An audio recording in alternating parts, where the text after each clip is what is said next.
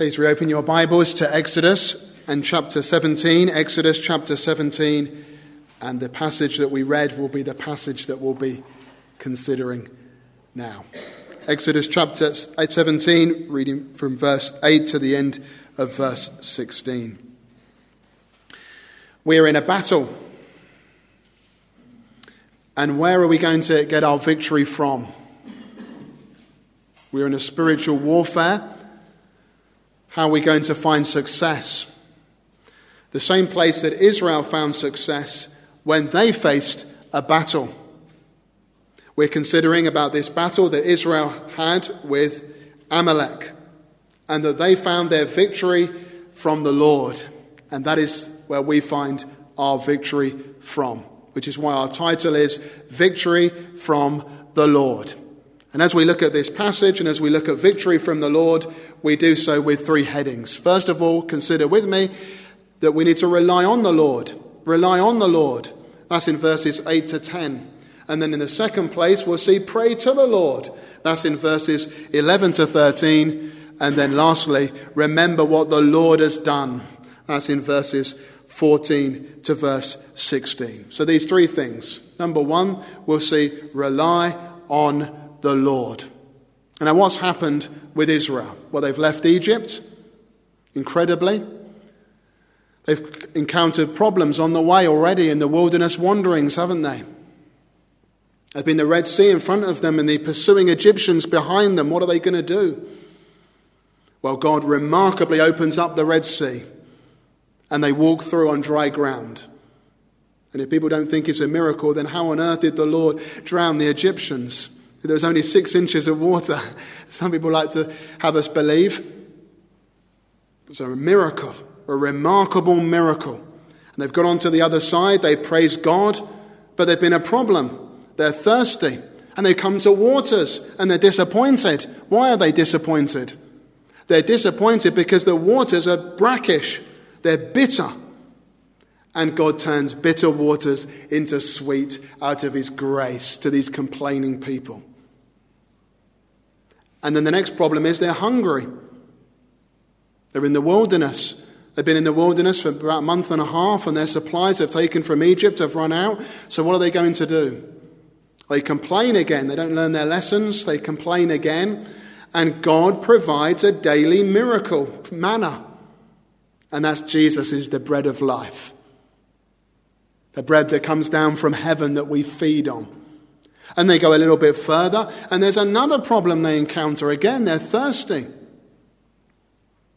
And they complain again. In fact, they contend against Moses. And so God again provides a miracle. Tells Moses to strike the rock, and water comes forth. And again, it's a big picture of our Lord Jesus Christ. How do we know? Because the New Testament tells us. 1 Corinthians chapter 10 verse 4, that rock was Christ. And it's Christ who's the living waters. And just as those waters, they satisfied the Israelites, Jesus Christ satisfies you. Now, none but Christ can satisfy. No other name for me. There's love and life and lasting joy, Lord Jesus, found in thee. Isn't that true?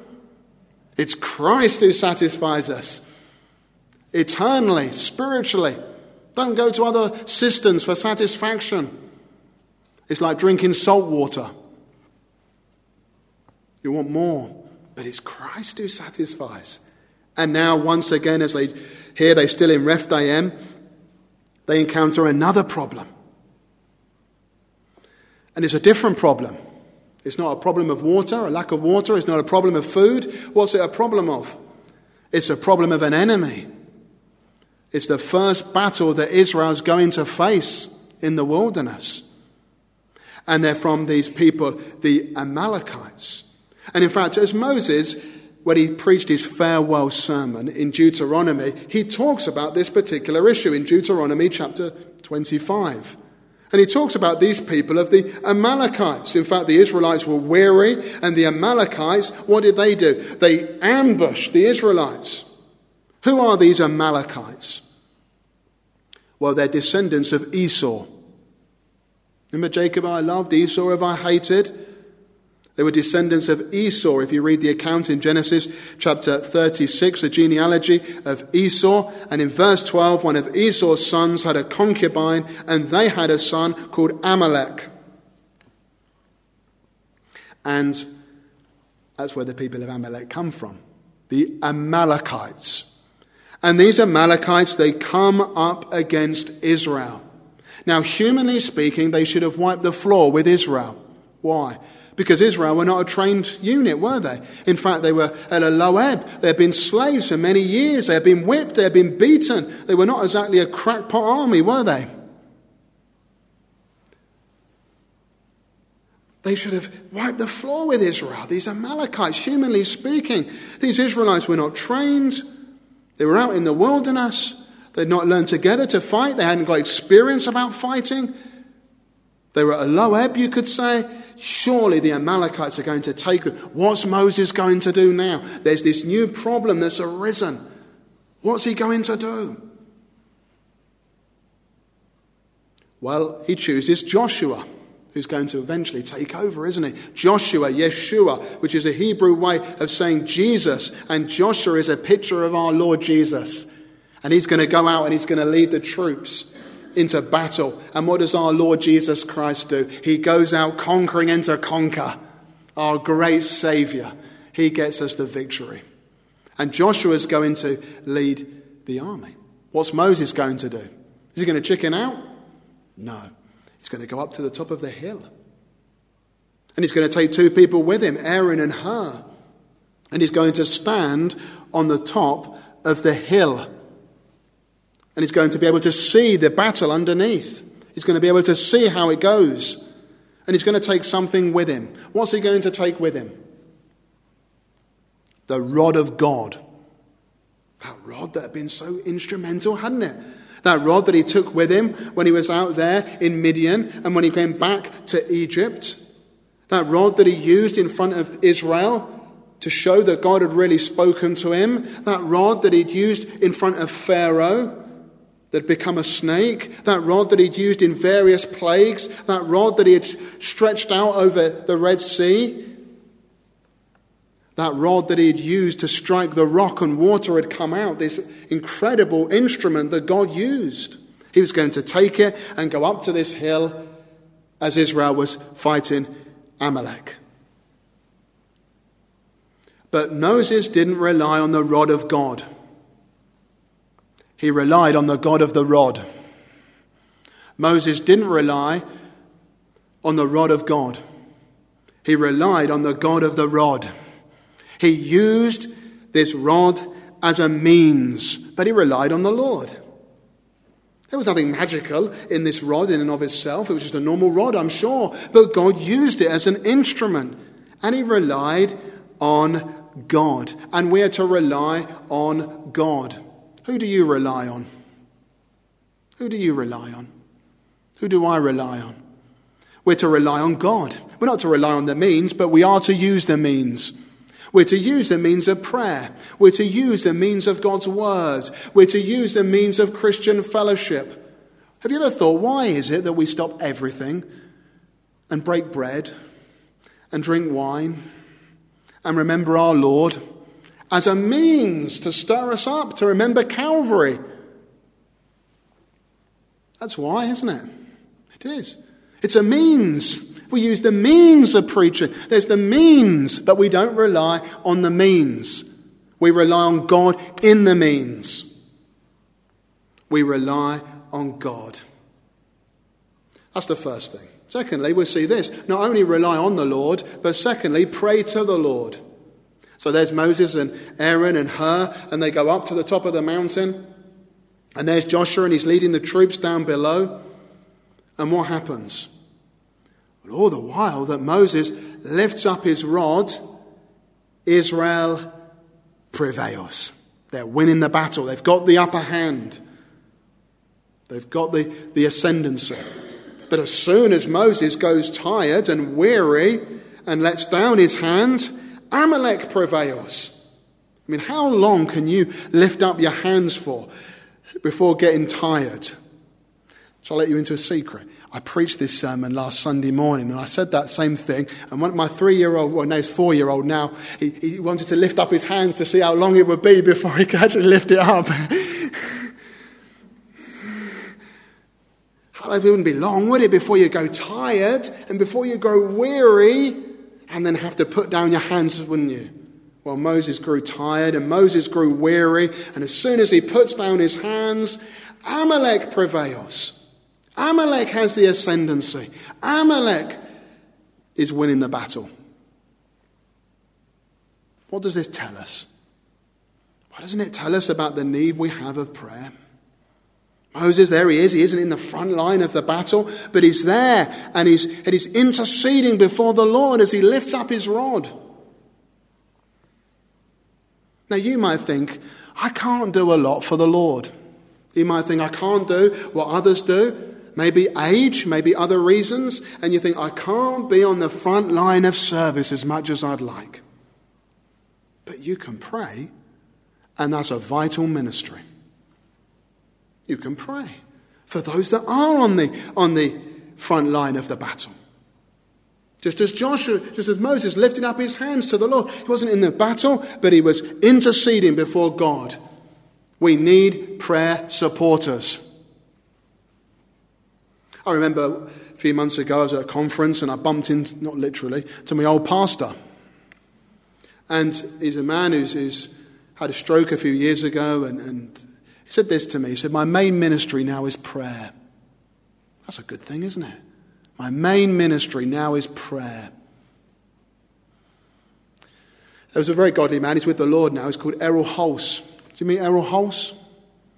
I remember going to see him once. I thought he had a stroke and, and he was in a care home, and I thought, I'll go along and be a blessing to him. Well, I came out more, being more blessed than I could ever give him a blessing.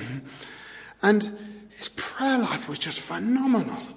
He was praying all over the world for people. He used to be very, very active. He used to go over to Africa and train pastors who had slender education. He was, if you ever met Erroll, he could sell ice to Eskimos. He was a visionary. He really was, was Erroll. But he couldn't do it anymore.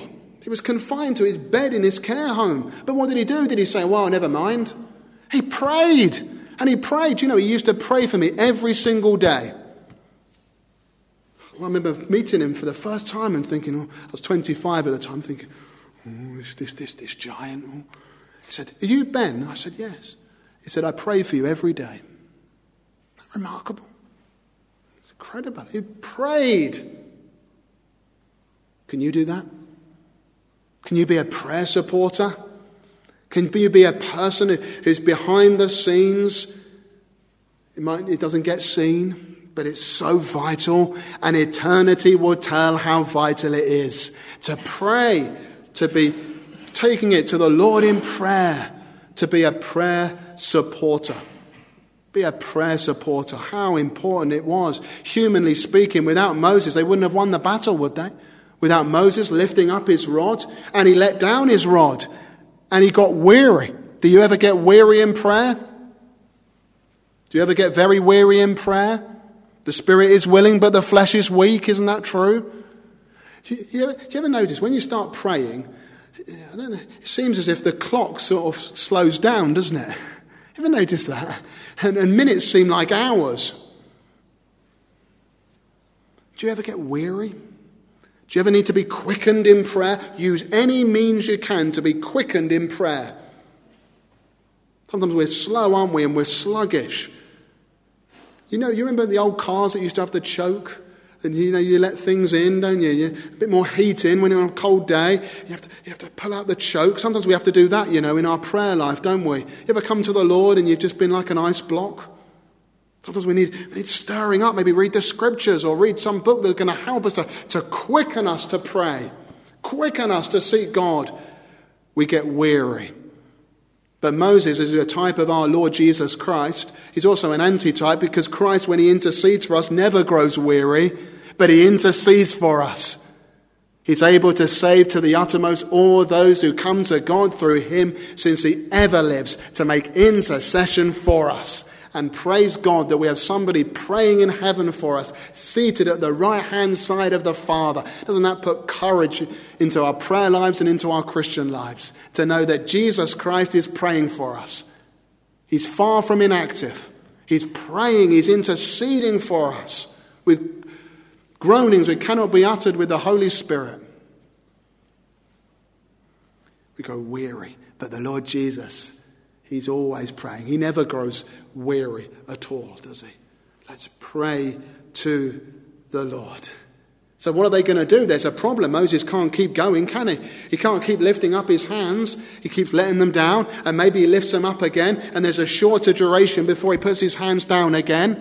And then he lifts them up again, and there's an even shorter duration before he puts them down again. So he lifts them up again, and so on and so on and so on. And, and he's getting tired and he's getting weary.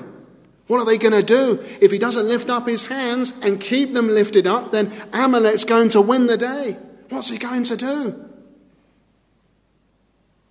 So they get a stone and they put it under him and he sits on it and they get Aaron and they get Hur and they lift up his hands, one on one side, holds his hand, and the other on the other side, and he holds his hand, and he's in that position until the going down of the sun, and Israel win the day.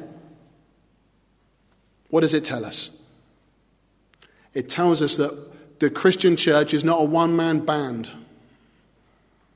We need each other. Don't you love the analogy of the church being a body? Isn't that a great analogy? You see, the hand can't say, Well, I don't need the eye.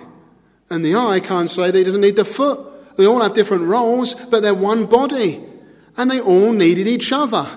Joshua needed a Moses up the hill. You imagine Joshua looking up the hill as he's, as he's leading the troops. And he looks up and says, It's okay. Moses has got his hand lifted. It's all right. Puts his hands down. Oh, we're going to be struggling now. Sees him again up the top of the hill. He's got his hands lifted up high. Gives steel into, into his purpose and his cause, doesn't it? Gives him real zest. And Joshua needed Moses. Moses needed Joshua. And Moses needed Aaron and Hur, and they all needed each other. And we all need each other in the church. It should never be left to one man to do everything, or one woman to do everything. It's never meant like that. We're not isolated marbles, we're people that are to be together it's like an orchestra, isn't it? You have this conductor and all these different instruments, all these different people playing all sorts of different things, and they're in harmony. They, they're together. And that's how we're to be. We need each other in the church of Christ. One has different roles, but we're all one body working together for the same Lord. So rely on the Lord, pray to the Lord, and now, thirdly, remember what the Lord has done. So here, Joshua discomfited, or New King James says defeated, verse 13. And Joshua defeated Amalek and his people with the edge of the sword. Was that going to be it? Were they going to say, well, now we've won the battle, let's move on? Let's go to the next bit of our wilderness wanderings and our next aspect of our journey. So that's what's going to happen? No. God had something else to tell Moses. And what does he tell him? Verse 14. And the Lord said unto Moses, Write this for a memorial in a book. Write it down. Do you ever have to write things down? Do you ever forget if you don't write things down? Do you know, there are lots sorts of different things. I put little marks. If I haven't got a piece of paper nearby and I have to remember something, I put a little mark on my, on my hand, a little squiggle. And then sometimes I'm that forgetful, I can't remember what I've put the mark down for. Have you ever been like that? Unless you write it down, you can't remember it. You ever had that experience? You've got to write it down. You've got to write it down or you'll forget. Well, the Israelites, they were a forgetful people and they had to write this battle down, this victory that they had received from the Lord. They had to write it down. Otherwise, they'd forget. And it wasn't to be written in a loose piece of paper, which could easily be, for, for, you know, tossed aside, tossed aside. It was written in a book. It was written where it'd be bound, where it'd be permanent. It was to be a constant reminder. And here we are reading it today in a book. And you are to tell it in the hearing of Joshua. Explain to Joshua what happened. Oh, that must have encouraged Joshua to know that Moses was there and, and lifting up his hands and he was supported. We need encouragement. And we need to encourage each other from the book. Why not tell people what you're reading in the Bible? encouraging? To tell people what you're reading and how it's blessed you. How many times have you not had good fellowship when somebody has said, Look, I read this this morning in the scriptures. It's marvelous. It's wonderful. You know, I've had some incredible things. I've had incredible insights, haven't you, in the Bible when somebody else has, has told me, even informally, about what they've been reading that morning in their devotions. How encouraging it is, isn't it? Let's encourage one another. What an encouragement it must have been as Moses wrote this down, this, this account of the victory against Amalek. And then he was to rehearse it in the ears of Joshua, and what an encouragement that must have been. And there's more because God is going to wipe out, He's going to put out the remembrance of Amalek from under heaven. And isn't that true? Where's Amalek today? Who's heard of Amalek today? What people group today are the Amalekites? Well, they've been wiped out. And that's true, isn't it? Where, where are the people of Amalek today? God's word is true. So, another one of those reminders about how we can trust the authenticity of Scripture, the reliability of God's Word. It's true. What He says is true. It comes again and again and again to us, doesn't it? And Amalek was to be wiped out. In fact, that was Saul's mistake. Do you remember 1 Samuel 15? When Saul was to utterly wipe out the Amalekites, and he didn't utterly wipe them out. And that was the straw that broke the camel's back, and God rejected Saul, didn't he? And In fact, it took David to then wipe out the Amalekites. But they'll be wiped out, they'll be put out. God's enemies will be defeated because Christ is crucified and risen and exalted. And he will, and he will reign and he'll put all his enemies under his feet. And not only that, not only was Moses to record it in a book, but Moses built an altar to praise God. Let's praise God for the victories we receive. There, verse 15. And Moses built an altar and called the name of it Jehovah Nissi, which means the Lord is my banner. It was the Lord that had given them the victory. It wasn't Moses' strategy. It wasn't Joshua's military prowess. It wasn't anything that they had done or achieved in themselves. It was simply because the Lord had done it. It was the Lord. Where are you and I going to get our victory from? The Lord. Because we are involved in a spiritual warfare. We do not wrestle against flesh and blood, but against the rulers of the darkness of this age. As someone has said, we're not living in a playground, we're living in a battleground. And sometimes we can forget that we're involved in a spiritual war. But the weapons of our warfare are not carnal, but they're mighty in God for the pulling down of strongholds. And we have the victory through our Lord Jesus Christ. Do you struggle with temptation? Why not take it to God? He can give you the victory through it. Struggle with spiritual warfare many times. Have you ever been in Doubting Castle? Have you ever met giant despair? Have you ever needed the key of promise to get you out again? Isn't that true? Yes, many times. Can you feel, still feel sometimes on your soul his club, giant despair's club on your back of your soul, as it were? But God gets us out through his word speaking to us in our soul. They were to set up this memorial. They were to set up this memento. This, this, this altar was built up in the, in, in, in the book as well, all remembering what God had done. We remember things, don't we? Have you, ever, have you ever gone on holiday and got a fridge magnet or, or, or coasters, to re, tea coasters to remember your holiday or a postcard or something? And, and there, every time you go and get a bottle of milk, is it there on the fridge? Is it? Yeah. And then every time, oh yeah, I went on there on holiday. You remember it. You want to savor the memory. So you bought this fridge magnet or the tea coaster. And every time you put your cup of coffee down on the, on the coaster, you remember it. I went there to that seaside resort. You remember it. And they were to remember it. The victory that the Lord had given. How we're to remember what God has done for us. Are you saved this morning? Do you ever remember that? That God has saved you. What a miracle of miracles. You were dead in trespasses and sins, and God has made you alive. He's quickened you, He's given you a spiritual resurrection. Isn't that worth remembering? Let's never forget our conversion to Christ. That He's given us the victory. Sin was going to swallow us up and take us lower than the grave, but God in Christ has given us the victory.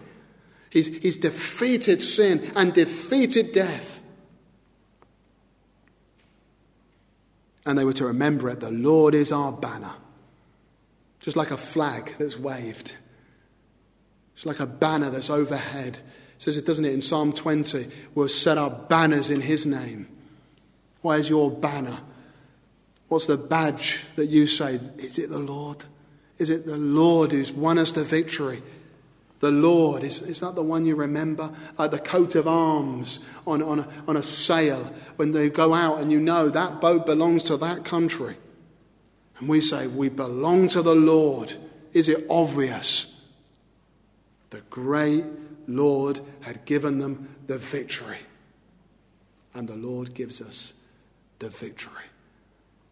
Maybe this morning you're not saved. Maybe you never come to Christ. Maybe you've never known power over, for, over sin by forgiveness through the Lord Jesus. Then come to Him, and you will have the victory through our Lord Jesus Christ. And Christ can satisfy and does through the cross. And you can know forgiveness, and you can know peace, and you can know joy, and you can know that when you die, you'll be eternally with Jesus in heaven. And there's no other greater joy than that than to know Jesus Christ for ourselves. This is eternal life, that they may know you, Jesus prayed to the Father, and the Jesus Christ whom you have sent. We know God in Christ. Oh, I'd urge you to come to Him if you've never come to Him before, and to trust in Him. And He gives us a relief in our troubled consciences, He gives us joy and forgiveness of sins in our Lord Jesus Christ. Here was this battle then against Amalek. Thanks be to God who gives us the victory through our Lord Jesus Christ.